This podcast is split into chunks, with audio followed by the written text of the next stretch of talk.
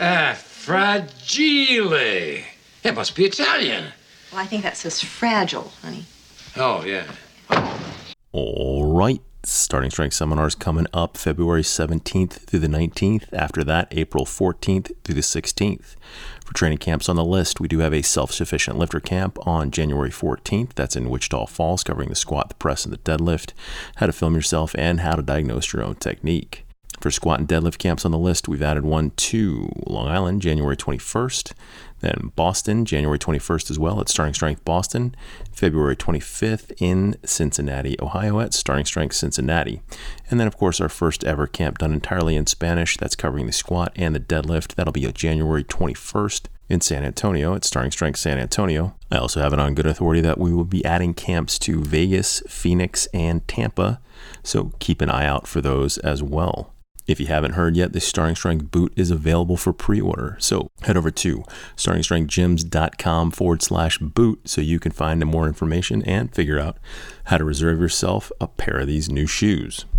And lastly, just a reminder that Starting Strength Tampa is in the middle of their pre-grand opening sale with a reduction in rate. So head over to tampa.startingstrengthgyms.com to make sure you sign up and book a class before it's sold out.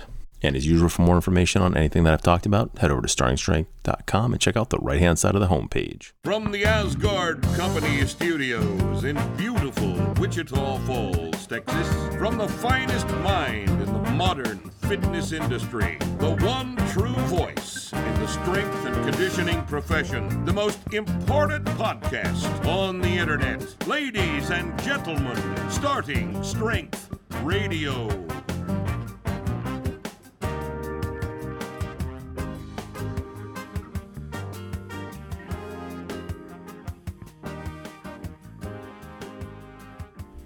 Welcome back to Starting Strength Radio. It is that time again. And what are you looking at? The monkey? What's wrong with the monkey? I don't see anything wrong with him. I don't see a thing wrong with the monkey. I think there's all kinds of things right with the monkey. Anyway, fucking monkey. All right, so we're going to do a show today about one of the things that's profoundly wrong with strength and conditioning right now. We're going to do a couple of shows about what is profoundly wrong with strength and conditioning right now. Hell, we may do a whole show on the trap bar one day. Wouldn't that be fun? Good luck. I can talk about a trap bar for an hour. I don't know how you talk about it for an hour. It's a piece of shit. Maybe you can manage. Maybe I won't. Maybe you can manage to do that. We'll see. Well, after today, pull an hour's worth of trap bar out of my ass. I guess I would be a rhetorical genius, wouldn't it? I've seen you talk longer about more conspicuous things. Oh yeah. One of them will be today. Shit. Oh. Yeah, today we're going to talk about RPE. For an hour. Everyone's favorite way to make money and not get anything accomplished. But first, comments from the haters. Now, these are some particularly egregious ones today. I really hope Rusty's preparing for that 200th episode. I do, too. This will be prominently featured. Good. Yeah, we've got big plans. This shit today. Here is Johnny on the spot, motherfucking Jeff L. This is bending over too much in the squat, which is today's website article, as we record this in advance, for those of you that aren't aware that we pre-record these. Most unaesthetic squat in history. Because aesthetics is all we're about, right? That's all we're concerned with is the look on Jeff L's face as he observes. Let's real quick, Rip, the definition of aesthetic. All right. Because people use it all the time the wrong way, right? Sure.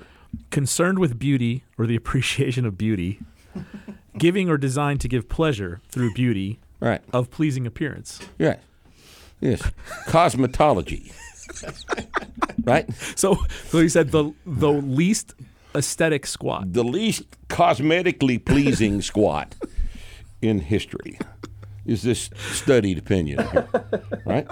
I'll stick to my high bar squat because apparently that's more aesthetic, cosmetically satisfying to Jeff L. here, right?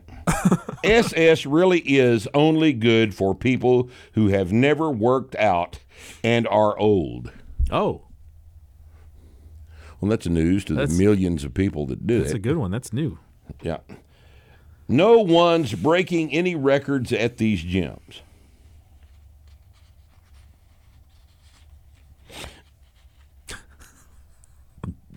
Does this fucking idiot think that that's why we have these gyms? Is so they can break? Well, we want to be aesthetic, but also USA super weightlifting strong. Or APF records. Is that what the I mean. How many starting strength coaches you think we have squatting over 600? Over 600? Yeah. 15 or 20 probably. Yeah, maybe. Pulling over 600 for sure. Oh yeah, now we got 50. No question pulling over 600. Yeah. He may have a point though. I mean, you got to be aesthetic and at the same time also be breaking records. Yeah.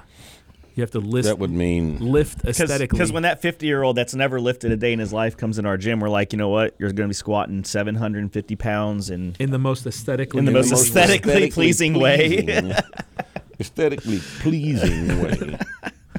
Shit's fucking hilarious. All right. Anyway, here is a comment referring to. Why am I on the edge of the table every time? The problem with CrossFit, kettlebells, and functional training. This is this goes all the way back to looks like podcast number 36. Damn, really? This is from a person by the name of Jet James 420. What's that mean? Smokes dope. He smokes the weed. He smokes dope. Okay. He wants me to know that he smokes dope. You know, this is what's wrong with the LGBTQ agenda. Plus. To tie everything. You got to add the plus so you get the pedophiles in. Plus, right. Right. This is what's wrong with their agenda. It's not enough that I don't care what he does with his dick. All right? That's not enough. I have to like what he does with his dick. You have to be an outlier. It's not enough that it's none of my fucking business. And I'm perfectly content to have it be none of my business, but that's not good enough, see? That's not good enough. You got to be excited about it. I have to be happy for him that his primary source of identity is that he fucks guys in the ass or gets fucked by guys in the ass, right? So this guy, it's not enough that he's got some stupid-ass comment about Jeffrey Epstein here, but he has to let me know that he smokes dope. Why do I care that the guy smokes dope? How's that any of my business? Maybe it will shed some light on the quality of his comment. Let's see. Comments about Jeffrey Epstein are an example of why some don't take you seriously. Oh, really? So he doesn't believe that that Epstein killed himself? Or did not kill himself? Or fucks kids? I don't know. Just stick to strength training because you're so damn good at it. Ah. Well, that's a compliment sandwich. Leads me to believe that maybe that was a tongue-in-cheek comment. Oh, gotcha. Mm. Right. All right. How to make hamburger steak with Mark Ripito. This is Texas Cafe Classics thing is, dude's chewing sounds like a golden retriever lapping water out of the toilet bowl, LMAO. It's not wrong. Was it really that loud? Well, that's the sound guy's fault. I've already, and who's the sound guy? I pull it down. You did not? Obviously, you didn't pull it down enough. Yeah, he turned it up.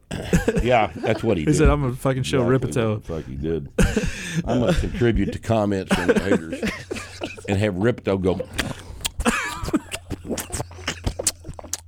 It's pretty accurate. Right. All right. Oh, fuck me. Okay, and now that's actually kind of an interesting idea. This is Corey Griffin is telling us that new drinking or toking game. See, we're back to smoking dope. We're back to smoking dope. Every time Rip sweeps the desk with his hand. Because I do that. You know why I do this? Because it's fucking dirty. No, it's not dirty. Nice, it's just a pretty desk. Oh, I like wood. It just feels good. That's nice why desk. I do this. Me and Bree spent time on that thing. We sanded it, stained it. You guys did a great fucking job. I don't know how, because we had no idea what we were doing. But it's beautiful. Yeah. So I like to touch things that are beautiful. That's why Bree's quitting here. Right? All right. Here's Wayne Knoll. Saying, Rip trains squats once every 2 weeks and cheeseburgers twice a day, LMAO. There's LMAO. I love when they laugh at their own jokes. LMAO keeps showing up in today's comments from the haters.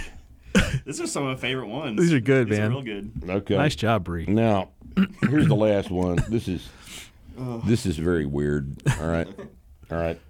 Saul B. S-A-U-L-B. He wouldn't be a Jewish guy, would he? No. Are white people named Saul? We already established that Jews are white. Yeah, they are. When did we establish Jews? They don't claim every Jew that is associated with this company has claims told to be us white. The four of them. Hey, that's a lot. That's enough to run a government. It's three too many. Zach the Jew said he's white. Our friend Zach Ina, the Jew claims to be white. Our friend Ina. Ina claims to be white. She's Russian. She's not white. Russians are not white. She'll tell you she's white. Russian, not Jewish. Okay. She happens to be Jewish, but she identifies. And this is very important. Got it. Okay. She identifies as Russian. I mean, she did show up with a starting strength yarmulke one day. Did she? She gave one to the Gillenwaters. Yeah. I didn't see that. Well, they would wear one because they're, of course. They Jewish. Also say that they're white. They claim to be white, yes, they do. Well, you can claim to be white if you want to. That'll make you white. Yeah, I've got a couple Jewish clients, and they've told me that they're white. They're white. Yeah. Really? Thanks. Well, you may be, the evidence is piling up. It here. Is. They're your people, man. Well, let me think about it. I'll have to decide whether they're white or not. I don't know if you want to claim them, but they're your people. All right. So anyway, Saul B here, white guy. Fat pink man, lobster hands. Fat. Don't drink a gallon of milk a day because you will get fat muscles. Fat. That's real weird. Verbatim. I just read that verbatim. I kind of read that in Trump's voice. I heard that in Trump's voice. It kind of fat. Trumpish. Kind That's of good, a, man. Yeah. Kind of a reductionist kind of a deal. Fat. Just hitting all the important pieces. All right. Anyway, fuck. Man, all I right, enjoyed that is, one. In fact, this week's. He's getting everybody real drunk and high. Drunk and high. Comments from the haters. I don't know why you hate that stuff so much, because I thoroughly enjoyed that one. That one was a really good one. Well, that's because they're not saying nasty shit about Rusty. Let's have a fucking Rusty hate comment one day. Oh, man. And I'll read those and laugh my fucking ass off and watch your discomfiture. Okay. We did have the low T laugh in the background. Yeah, that was a good one. That was in regard to I think the small feet one is just low IQ feet. One stuff. Yeah. That's just the low T laugh was good. Low T laugh was hilarious. Good. Did you see the recent comment by director, acclaimed director James Cameron. Oh yeah, about testosterone being a toxic poison that needs to be reduced. This is the director of Terminator. Terminator, yes, and Aliens. Oh, and Aliens. Wait. Yeah, he did Aliens. Oh, he did Aliens. Yeah. Scott one, right? was Alien. Yeah. Cameron was Aliens. So awesome. Which There's is all kind of action fuel. Movies that he's these Hollywood motherfuckers are just. Yeah. He was involved. Wasn't he involved with Black Hawk Down? It was Ridley Scott and James Cameron, I think. I didn't know that. Wait, Cameron I might be wrong. I might be wrong. Hold on. I don't remember Cameron's involvement with Black Hawk Down, but if he was, you can edit this out. All right? Man, what an incredible human being. That is insane. The problem is these guys. What a fucking bitch. Why would he say? Who is he pandering to? Where did he say this? I mean, I saw the clip, right? They all say things in variety articles, like Variety, the problem New York Times of the West Coast. The problem is they make their money, then they get in these circles that are just echo chambers. That demand conformity with the ideas of the circle, and they just follow right along, and Okay, yeah, I lied about the Black Hawk Down thing, right. But True Lies. Terminator 2, all these aliens, like high test shit. Yeah. Yeah. Wow. All these action adventure movies, wherein the script is deeply infused with toxic levels of testosterone.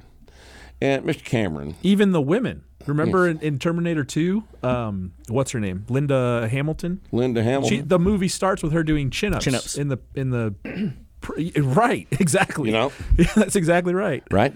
Yeah.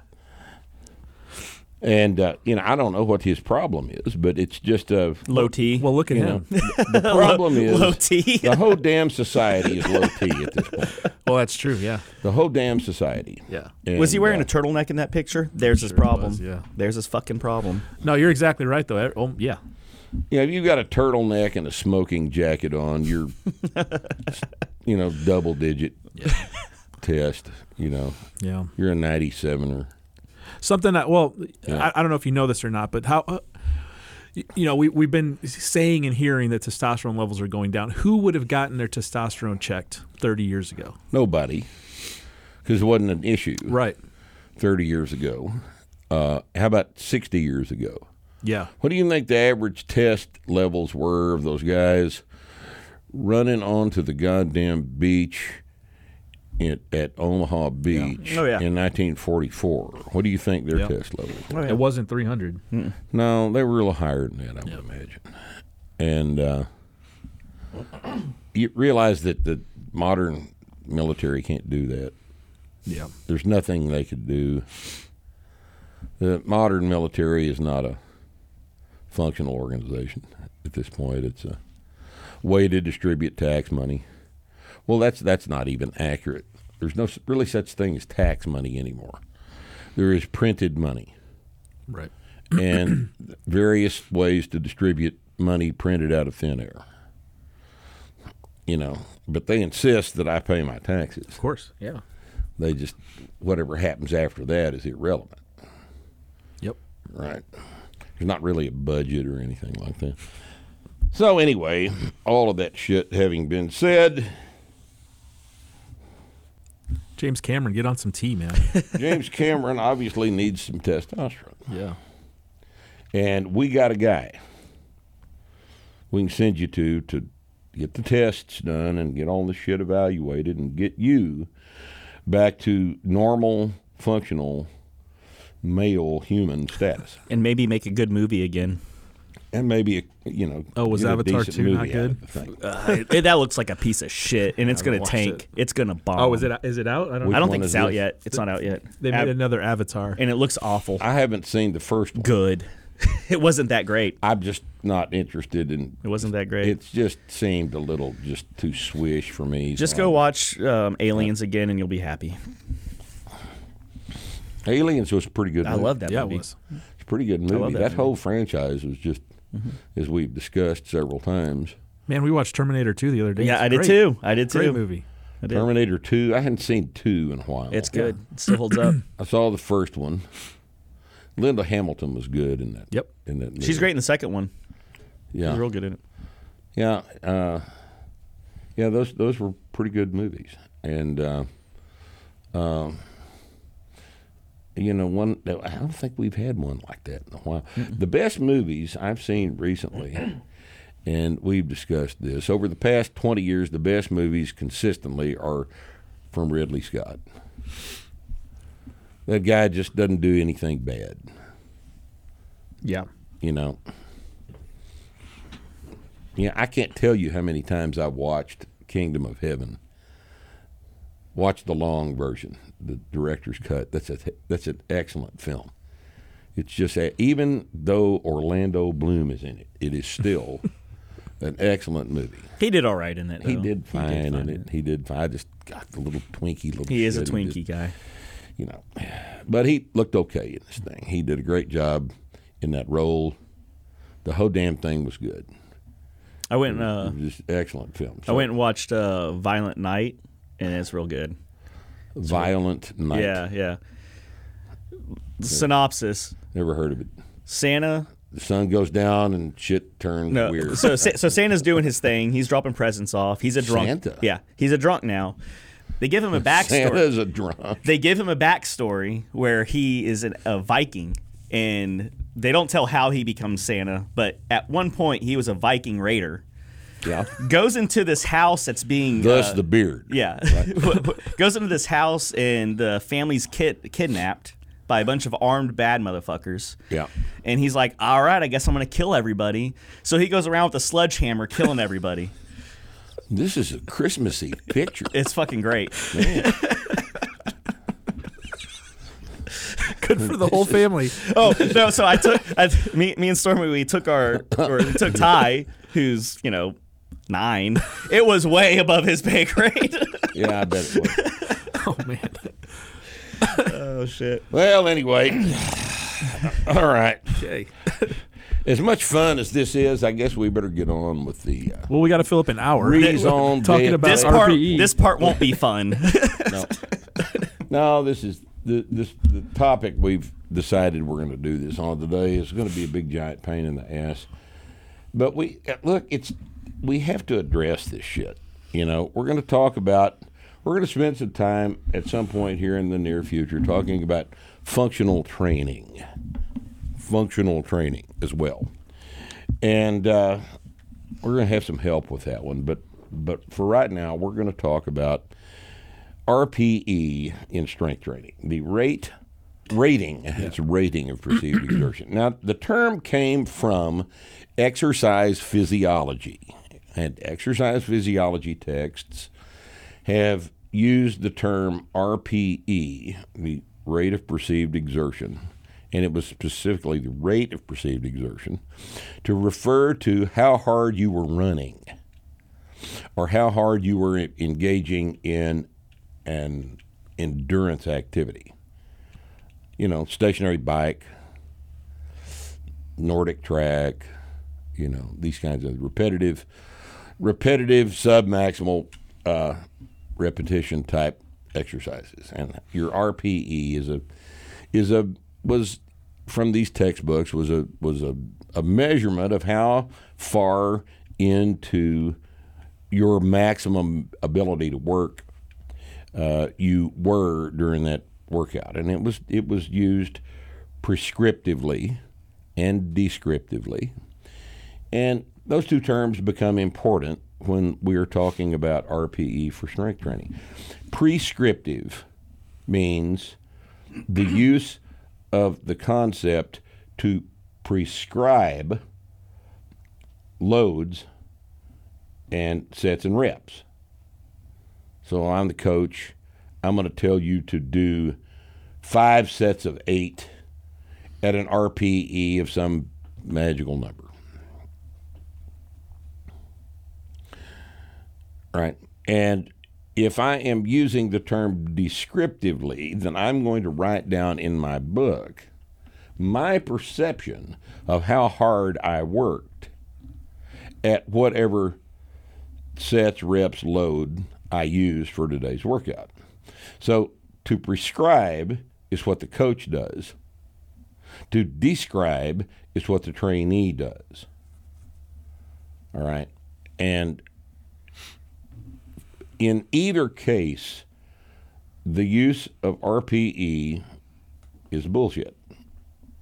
It's complete, utter bullshit, because RPE, your subjective perception of either how hard you're going to work on this set or how hard you did work on this set is not data.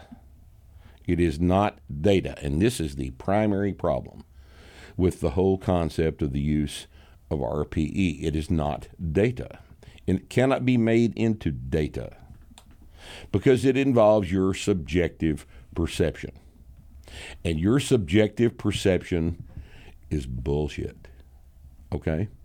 It's bullshit. In the context of a lab or some kind of a thing where you're doing long, slow distance, where you have machines, where you have something that can measure the rate of the rate of the pedals moving, power output, some kind of numerical and not only factual input into the reflection on the activity. I can see some value there, because even in a single experiment where you're riding a thing, let's say a ski erg or whatever for 20 minutes, or not a ski, a rower for 20 minutes or 10 minutes or whatever, and you're measuring, you got a self-reported RPE of whatever, but you also can look at the graph of power output and the times associated with it and all that. So anyway, you can overlay that with some actual stuff within a session or over time. Right. So but it still boils down to your subjective perception of how hard you're working. Of course. But it's not necessary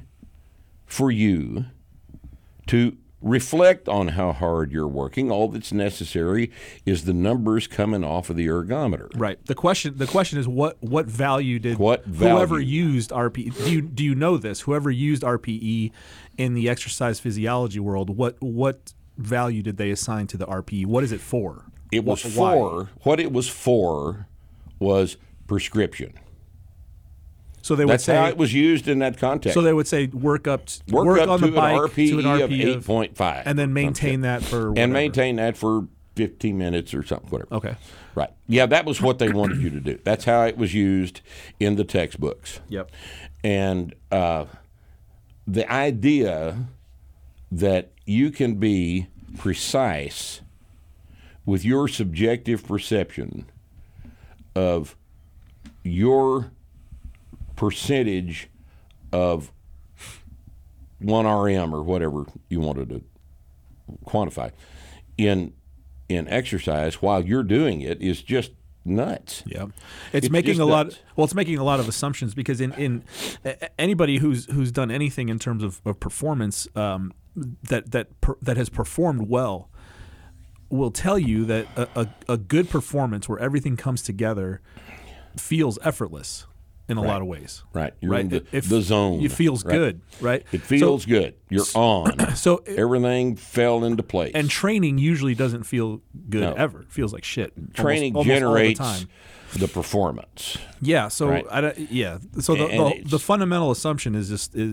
seems bad, at least from the beginning, because. So here are a couple of anecdotes about this, and we have been doing this for several years now. And when RPE comes up in the seminars, we'll discuss it. And here's the point I make: how many of you sitting in the chairs here in the seminar today have come into a workout feeling like shit? You walk in the gym and you feel like shit. You hadn't slept, you're hungover,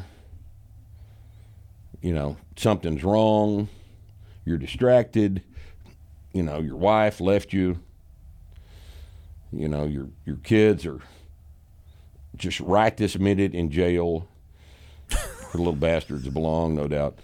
And you are distracted and you feel like shit and you'd rather not be here, but you are training. And you've got a set of numbers that you've got to do today, numbers that are generated by your previous training. Previous training generated these numbers, and you're responsible enough to go to the gym and do them.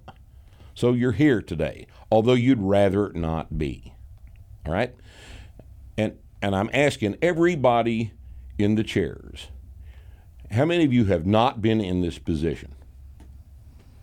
All right, you take the bar out of the rack, you rack the bar, you do your first couple sets of squats with an empty bar, and everything feels like shit.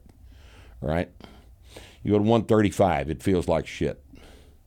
You do it a couple of sets because it feels like shit, and you think, do another set at 135, maybe it'll feel better. And it doesn't feel better, it feels like shit.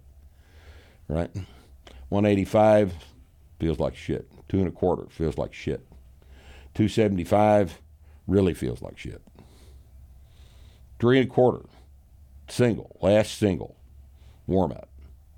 Take it out, you think, oh, God. So you load 365 for your work sets. First set of 5 feels like shit. But all 5 reps go. Second set of 5 feels like shit. But all sets of 5, all 5 of the reps go. Third set of 5 you're worried about because the first 2 felt so shitty. You take the thing out. First rep feels like shit. Second rep feels like shit. Third rep gets worse, feels like shit. Fourth rep feels like shit. Fifth rep scares you. You take it down, you come back up. It felt like shit, but all 15 reps were done with the weight prescribed for the day. You have done that, haven't you? Right?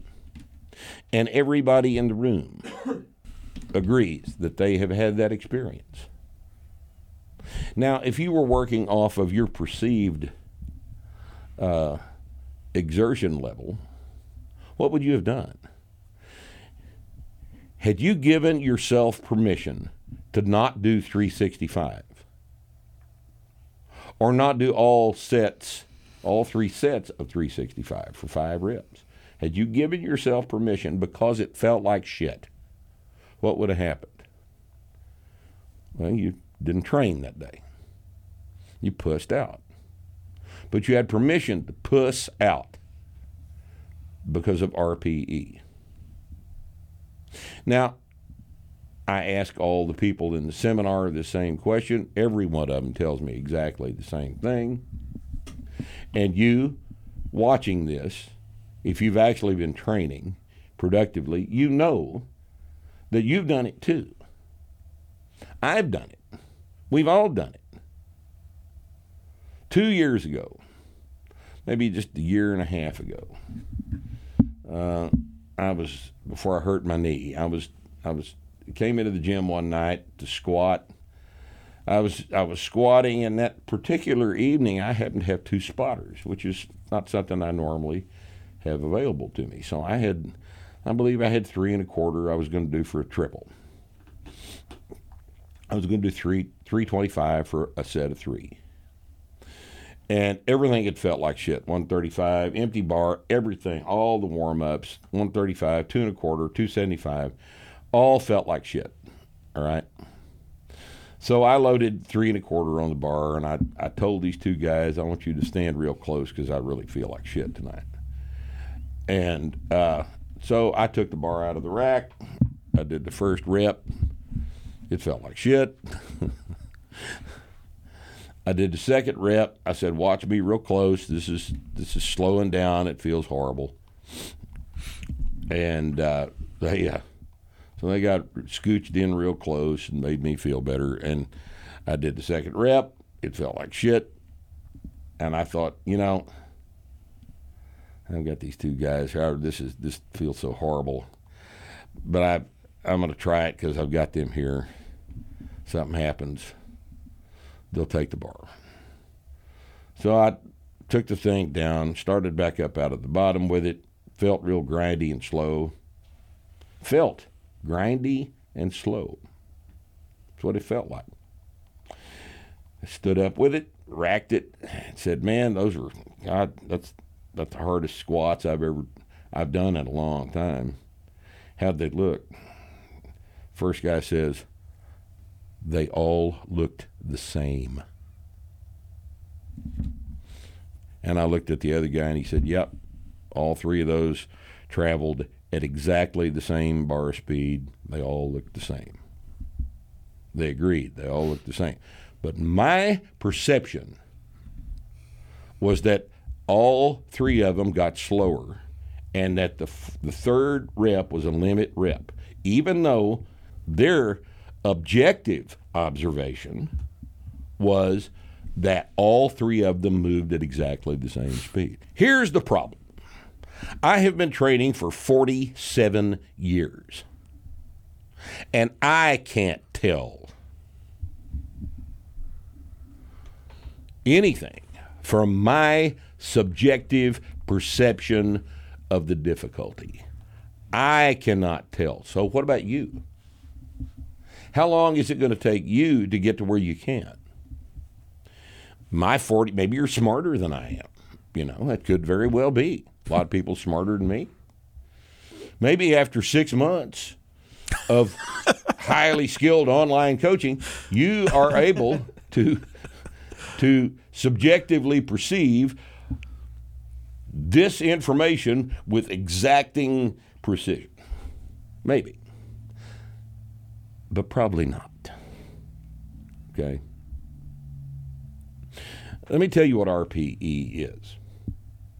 And this is straight from the horse's mouth.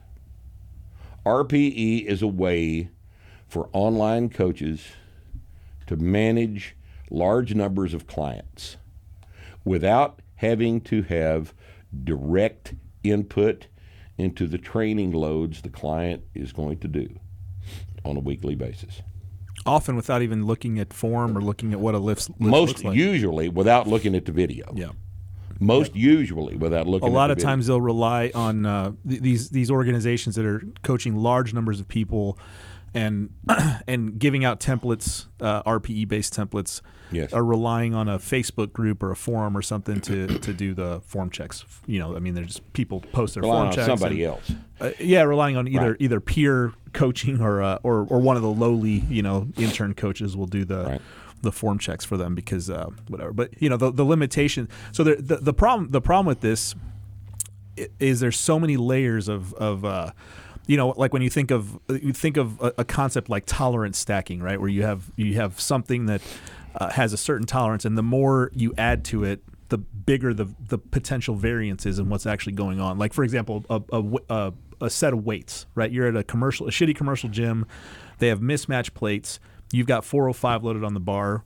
Each plate potentially is 3 to 5 pounds off. Yes. You know, so you got 8 plates on the bar. How much does that bar actually weigh? You have no idea. Yeah, exactly. It could be off by 20 pounds. Sure. So if you take a concept like RPE, which if you just think about it for a second, you're like, oh, that kind of seems like a good idea. It's a way to communicate with your clients, blah, blah, blah, whatever the fuck, right? But then, so that's the first layer is communication between the coach and the client is like, this is how this felt, and you're establishing a number guide because you want to make it science, right? Rather than just saying that felt like shit. You want to try to quantify that which cannot be quantified. Yeah, the problem there is that how much precision do you need in that scale, right? Because anything below an RPE 7, let's say. So we're talking about RPE 7 to 10 is what would be considered a useful strength training stress. Because an RPE 6 is like a fucking warm-up. An RPE 10 is the hardest thing you've ever done. So you're talking about 2 or 3 degrees of scale. And which could be accounted for by a misloaded bar. Not only that, but it could also be accounted for in terms of communication. Like, that felt good. That felt like shit. That was the hardest thing I've ever done. On top of that, like an RPE 8, how many reps is an RPE 8? Well, it's always reps at RPE. Yeah, right. So it 5 reps at a certain level of perceived intensity. So now you have 2 variables you got to account for. Like, you got to know exactly what that last rep's going to feel like on your 5th rep. It depends on if they want to use the RPE for the number of sets or the number of reps or the load, the intensity, right? So but there's too many variables. So that's the first part. That's the first layer. Then the second layer. It's certainly too many variables for an inexperienced trainee to sort through. Yeah, when you could just talk to your and here's the thing: it's not about dealing with a client. It's about giving a thing and saying, do this, and then you know, check back with me when there's a problem. Right. Mm-hmm. Because if you have a relationship with your client, these are things that you could just talk to them about, right? Mm-hmm. And then so then the second layer is, okay, now you've assigned this number, you've quantified this subjective experience, and now you are going to derive a number that is what was performed based on that. And you could say that, okay, well, it's not just today's performance, it's over time, so this is going to be the estimated one rep max. But just the whole concept of now you have a subjective experience from a client, and now you're trying to quantify it, and then on top of that, you're saying, this is what the guy actually did, this is what his estimated one rep max is based off of what he did and what he told me it felt like.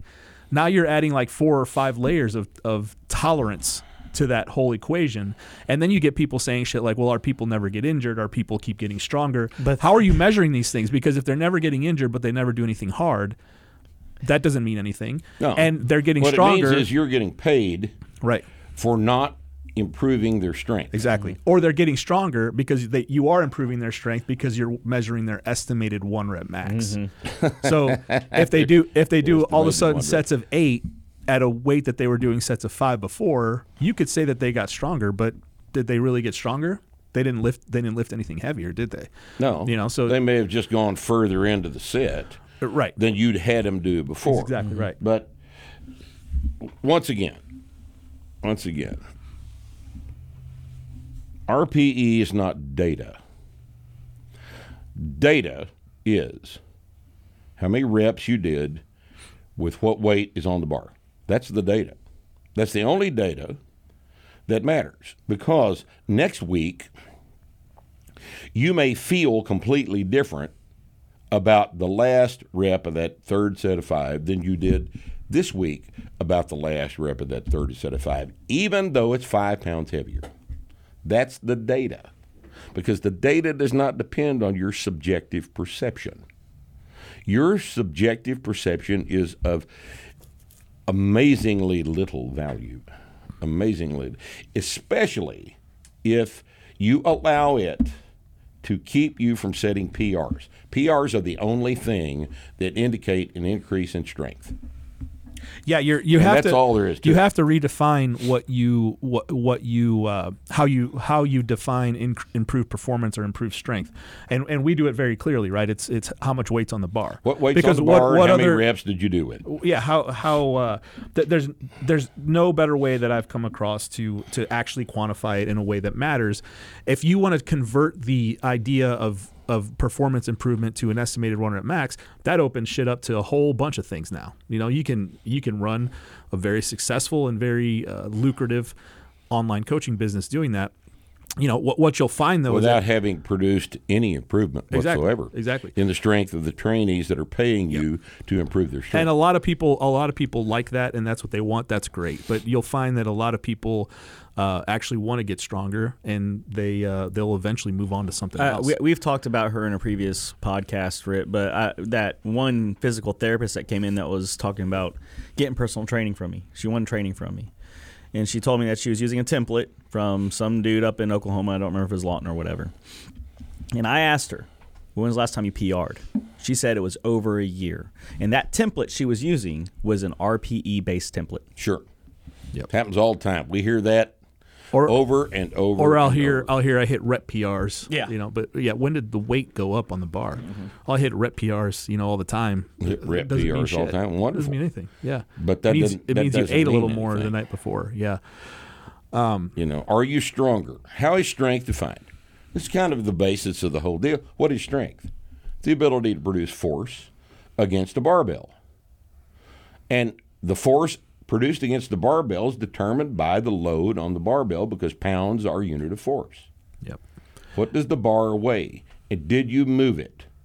Did you move it for a single? Did you move it for a set of 5? All right. Your estimated 1RM is very, very easy to quantify. Load it and squat it. Why not? Yep. If the estimate's correct, you can do it, right?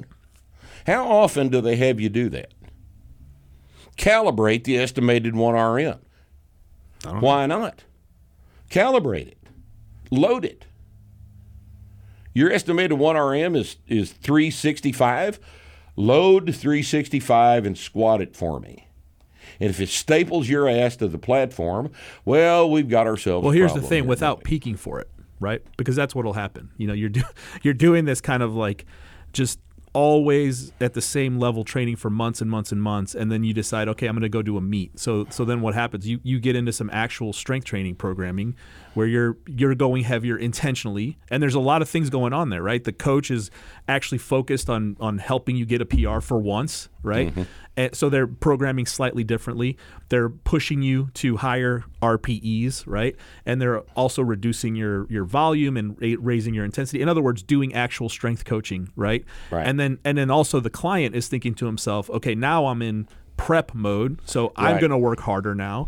And all of a sudden, yeah, they're going to hit a PR at the meet because they haven't fucking PR'd in 2 years, right? Or 6 months or whatever it is. If you haven't PR'd in 2 years. Or even 6 months or even 3 months. Your PR's just laying there waiting for you to work hard enough to get it. Or even 3 months. You know, I mean, that's 3 months. For people who are not squatting 3 weeks, giant weights. For that matter, a PR, if you're an early intermediate level lifter and you're not PRing every week, mm-hmm. yeah.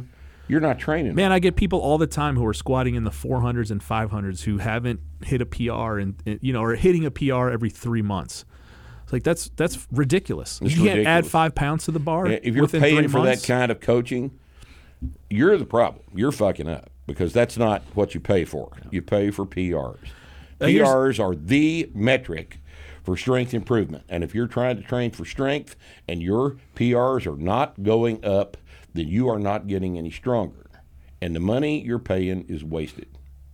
I don't know of any anybody who deals with clients regularly in person who uses who has a need to use something like this, right? No. Because you this is in a lot of ways, in a lot of instances, this is a way to remove the hands-on interaction with the client. That's what it's for. That's what it's for. You know, that's what it was designed to do. And if you try to implement this in person, you just find that it's completely unnecessary, right? It's just unnecessary because you're just adding another thing on top of all this that you're already doing, right? As a result of you coaching the person one-on-one. And by the way, there are lots and lots and lots of online coaches who do it the exact same way. You know, I mean, when I handle a client online, it's exactly the way I would handle them in person in terms of programming, other than I'm not seeing their lifts, you know, in real time. But right. But I'm not changing the way I program because it's an online client, because I don't need to, right? No. I don't want to have 200 clients. I want to have 20 clients that I know exactly what the hell's going on right. with them. So 200 pays better. But I could have 200 if I did something like this. Yeah. Yeah, but you can't handle 200 online clients without a crutch like RPE. Right. Exactly. Because you'd be working 24 hours a day. Right. Yeah. And it's just not feasible. Yep. So that's why this was all invented. See, and here's another thing that has to be talked about. For people who are at the experience level where they need to hire an online coach, you may very well find that your PR set of deadlifts this week had a bar speed that was slower than a 5-pound PR on top of that number will have next week. You may pull it faster next week. I'm not saying you didn't have a bad day. I'm just saying that having a bad day is no reason to not try the PR, because the PR is the only thing that matters. All right? If you say you're grindy and slow today and you felt like shit, doesn't matter. Right. You felt like shit. Everybody feels like shit. That's just part of being a human. But it has to be incorporated into your training. The fact you felt like shit does not alter your responsibility to the PR, because the PR is the strength increase, and that's all the strength increase can be measured by is the PR. Now, once you get that into your head, you'll understand several very important things about the genesis of the numbers in your book. The numbers in your book are more reliable indicators of what you can do and what you must do, than your subjective perception of those numbers in your book. See what I mean by that? Sure. It doesn't matter what you thought about it. It doesn't matter how you felt about having done it. It didn't matter what I felt about the last rep of that set of three. What mattered was they were all the same. They were all the same. And that's the data. The data is, did you finish the set? Did you do the reps? Doesn't matter what you thought about it. Did the rep get done? If it got done, that is data. If it didn't get done, had I missed that third rep, that would have been data too, wouldn't it? But what is most demonstrably not data is what I felt about it. And that's just all there is to this RPE shit. RPE is a business model. And if you are using RPE, you need to go back and rethink this whole thing. All of this shit is done for you. All this thinking about it has been done for you in Practical Programming for Strength Training, Volume 3, at 3rd edition. Read it again. Do the programs from that book. Find a program in that book that is applicable to your level of training advancement and do that program. And do not worry about anything that you subjectively perceive about the work you're doing when you're doing it. The only thing you need to worry about is getting the last rep of the last set. And preparing your activities throughout the week to generate the fifth rep of the third set. That's all you need to worry about. Eating enough, sleeping enough. You know, making sure your nutritional quality is high. You know, change your sheets every once in a while. Get a new mattress, you know. Get a purple. They're wonderful. Get a purple. Wonderful. Purple mattresses are good mattresses. Yeah. But if you're involved in this stuff, you're doing a bunch of programming from somebody, and this is what you're getting. Just ask yourself, do whatever you want. Obviously, right? You should do whatever you want. But what is it that you actually want to achieve? How are you defining? How are you defining improvements in performance? How are you defining strength? And if you are okay with whatever metrics are being presented to you as progress, proceed. Go ahead. Don't give a single fuck, right? But what we're arguing for here is is strength gains defined as how we define them, which is more weight on the bar, which in my experience produces better results than anything else. So if that's what you want, then you've got to abandon this idea that how you feel about any particular workout matters, because especially your warm-ups. Yeah, yeah. How you feel about your warm-ups that's as irrelevant as the politics of Madagascar. Okay. Nobody who is involved in strength training as a novice or intermediate and intermediate.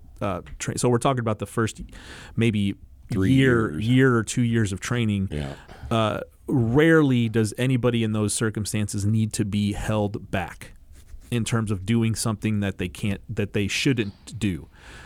Usually those folks are doing something really, really hard for the first time, and there's room for them to push harder.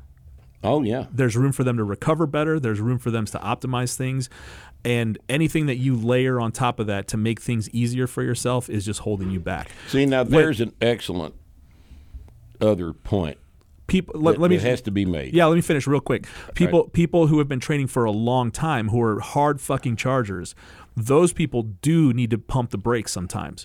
And I'm still not using RPE for those people. No. Because they don't need it at that point. But those are the people that need to be slowed down a little bit, but those are rare individuals. I mean, I can count on maybe one hand the number of people that I have to be like, "Hey, dude, you're doing too much. Like, let's back off. You know, my biggest problem. Yeah, we need to slow down here. We need to reduce stuff here, increase here. You know, and push where you need to push. I was overtrained for 8 years. Yeah, but that's not most people. Right. What Nick said here reminds me of something very important. One of the critical things about training is the effects that training has, not just on your strength, but on your brain. All right? One of the most important things about training for strength under the bar, and this is so definitely true that it is one of the most important aspects of training is you are learning that your limits are not where you think they are. And there's no better place to learn this than under the bar. Looking down the barrel of the fifth rep of the third set of 5 PR squats.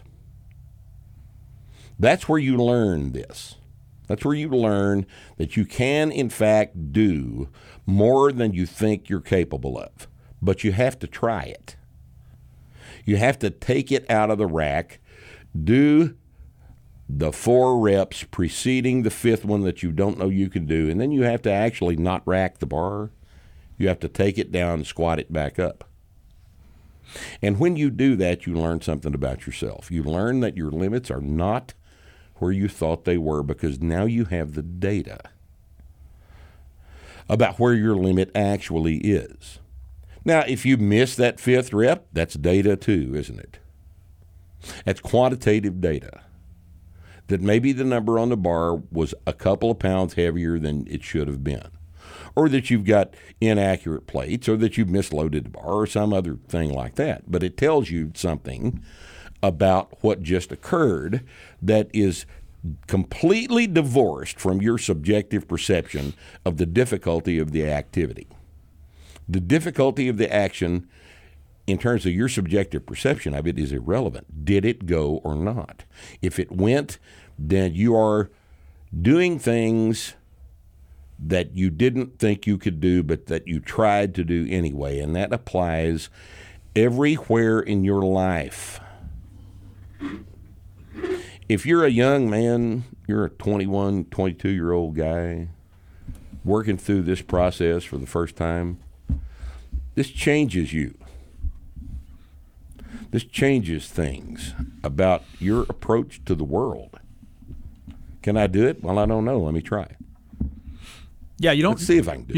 We don't really need any more experts in the world telling people it's okay to just coast and just do shit they want to do, right? And that's, we don't need anybody telling us that you don't need to try hard. Everybody who has gone down this path it's some variation of that thing. You shouldn't, you don't want to overtrain, you don't want to overdo this, you don't want to burn out, But anybody who's done anything significant in terms of their performance knows that this shit is hard, and it's really hard, and to do extraordinary things takes a lot of work, and we're not talking extraordinary things within your life, right? Just right. Changing things within your life. If you aren't going to the gym and feeling a little bit anxious, maybe even scared about what you're about to do regularly, once a week, once a month, whatever it is, you're doing it wrong. If this is what you value, right? Because that's what we have to offer with strength training the way we do it, with actual strength training. If that's not what you're looking for, there's plenty of people out there that will convince you that you are making progress and that you're doing just fine, just fucking around. It's better than doing whatever else. It's better than just walking or riding a bike or something, but it's not what we do. No, right? That's not what we do. What we do is demand that you measure. You must measure, because that generates data. The measurement of your strength is the 5th rep of the 3rd set of 5. Right. The one you wrote down based on the measurements you took from the previous 2 or 3 workouts.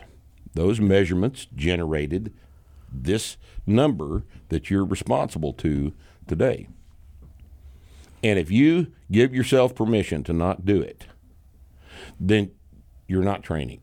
Yep. You're exercising. You're coming in and doing 8 sets of 7 or something. And here's how you know. Do an RPE of 6 or whatever the fuck. Here's the usable way to think about this. If you're a novice, because everybody generally will agree that the novice program is what you should do, get strong, and then go into whatever afterwards. But if your program gets easier, you've done it wrong.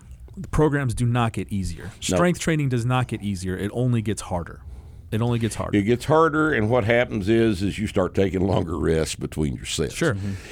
But you're supposed to do that. Yeah, if all of a sudden you switch programs and you're excited about it, you're like, oh, this is great. I feel awesome.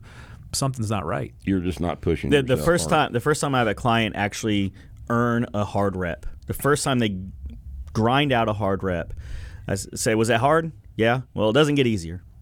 It doesn't get easier. It doesn't get harder next time. It's going to get harder. Yep. Going to be harder next time. Do you have the balls? Yeah. That's the question, isn't it? Mm. Do you have the balls? Even though you know there's a chance that it might not go, that you might fail, do you have the balls to try it? And the best place to learn balls is under the bar. But if you give yourself permission to not do those numbers that were generated by the previous measurements you took, then you are not training any longer. You are exercising. And that's fine. If you want to just exercise, that's fine. If you want to pay somebody to direct your exercising, that's fine. And make it feel like science, too. And make it feel like, well, after all, he is a doctor. Yeah. That kind of shit. You get graphs and shit. You get pretty graphs with your estimated one mass waves and all skyrocketing through the goddamn estimated RM of 875 pounds. Estimated one RM. Your tonnage was loaded. 9 million pounds last month. I got a beer for you. Your total. But tonnage. We're not going to do it because you might get injured. We're not going to do it. Might get injured. Might get injured. Might get injured, so we're just going to do a safe thing. Well, if that 1RM injures you, then it wasn't a 1RM, was it? just remember all the dumb fucking apes that got really strong for the last 250 years without the use of RPE or graphs or anything. And and I'm not saying that's what everybody should do. But just to give the counter argument, you know how they got strong? Just show up and fucking work hard. They showed up, they worked their ass off, and they did things they didn't know they could do. That's exactly right. They tried things they didn't know for sure they could do. Right. Yep. And the only way to get stronger is to put the load on the bar and execute the movement pattern with it. That's it. Yeah, anything that moves you closer to that is probably the way to go. Yes. Anything that moves you further away from that is pushing you towards exercise and just fucking around. So you choose what you want to do, right? If all you're doing in the gym is just getting real tired because you did 56 reps today, you're not. This is not strength training. This is not strength training. That's not how Ed Cohen got the 906. Right. That's not what happened. Yeah. You know. Yeah, we tend to shit on the suits and wraps and the high squats and everything, but imagine a day at Westside Barbell. Do you think those guys stressed out over what they were going to do tomorrow? They showed up and it's bench day. Yep. And there's 8 dudes in there and they're all trying to outdo each other and just lift as heavy as fucking possible. There's no doubt about it. Those guys in there are fucking hard guys. Of course. They are hard guys. My point is that it's not. They're not doing science. Yeah. They're in there beating the hell out of themselves and trying to outdo each other and perform. They're trying things they don't know they can do. Mm-hmm. Right. And the overcoming of that obstacle is the point of the whole thing. Right. That's the point of training for competition, and it is the point of you getting in the gym and getting stronger, because if you're going to do that, you're going to handle things you don't know whether you can do or not. Right. Yep. And if you're not willing to try it, then, just run. Just run. Ride yoga, your bike. Man. Hot yoga's yoga. Hard. Hot yoga, man. There might be some girls in hot yoga. At least the scenery is better. What is it, 108 in that room? It's 108. Hot yoga, that's hard. Yeah. Doesn't make you stronger. but might get you laid. Mm-hmm. Maybe. Zumba? I don't know, man. Zumba? You'd be the only guy. The only there might be another one. Pick of the litter, wouldn't you? There might be another guy, but he's not a threat. No. He might be a threat.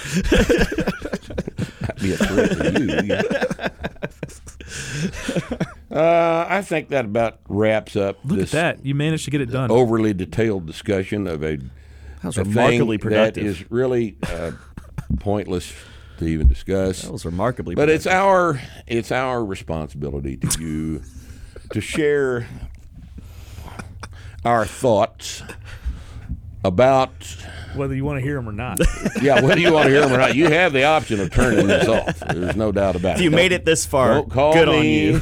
Don't send me a comment from the hater saying, I listened to all of that RPE thing, and you guys shouldn't have done it at all. I should have turned it off at 10 minutes. Well, I agree. You should have.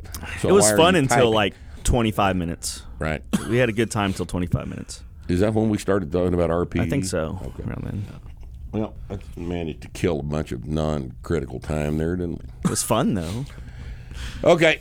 So, anyway, anything we left out? Anything you want to say? What RPE was that episode? Is that like a 7 or 8? That was a 8.2. 8.2. Bree, are you good? I had a... Let me is that enough? Yeah, I guess you have. Let me leave everybody with this one thing. I was talking to Will Morris about a certain client of mine who came over from another company, and he was being programmed for rehab. He was being programmed planks at an RPE. Planks at an RPE 4 or something, RPE 5. Oh man! I was talking to Will about this and how fucking silly it is. And Will goes, "Man, I don't get out of bed at less than an RPE 6. It's like, how the fuck do you do a plank at an RPE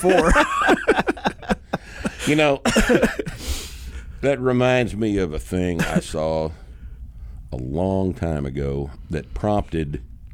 in fact, this is the article that prompted the whole genesis of what we do with... the novice linear progression. There was actually, I swear to God, this was an actual article in the Strength and Conditioning Journal published by the National Strength and Conditioning Association by a guy who was on faculty at TWU down in Denton. How to periodize your abs. It's important stuff, man. How to periodize your abs. And he had like 10 different abdominal exercises, and he was advocating the rotation of these exercises through a 3-month cycle. Fuck, of course. For periodizing your abs. And I thought to myself, even at the primitive stage of development I was in right there, I thought to myself, you know, this is way past silly.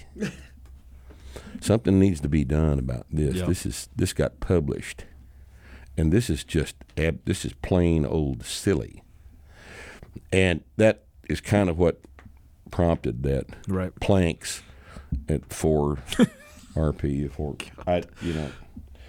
Look, you guys, if you guys want to spend money that way, you go right ahead. All right, but you're wasting your money and your time, and you're just, you know.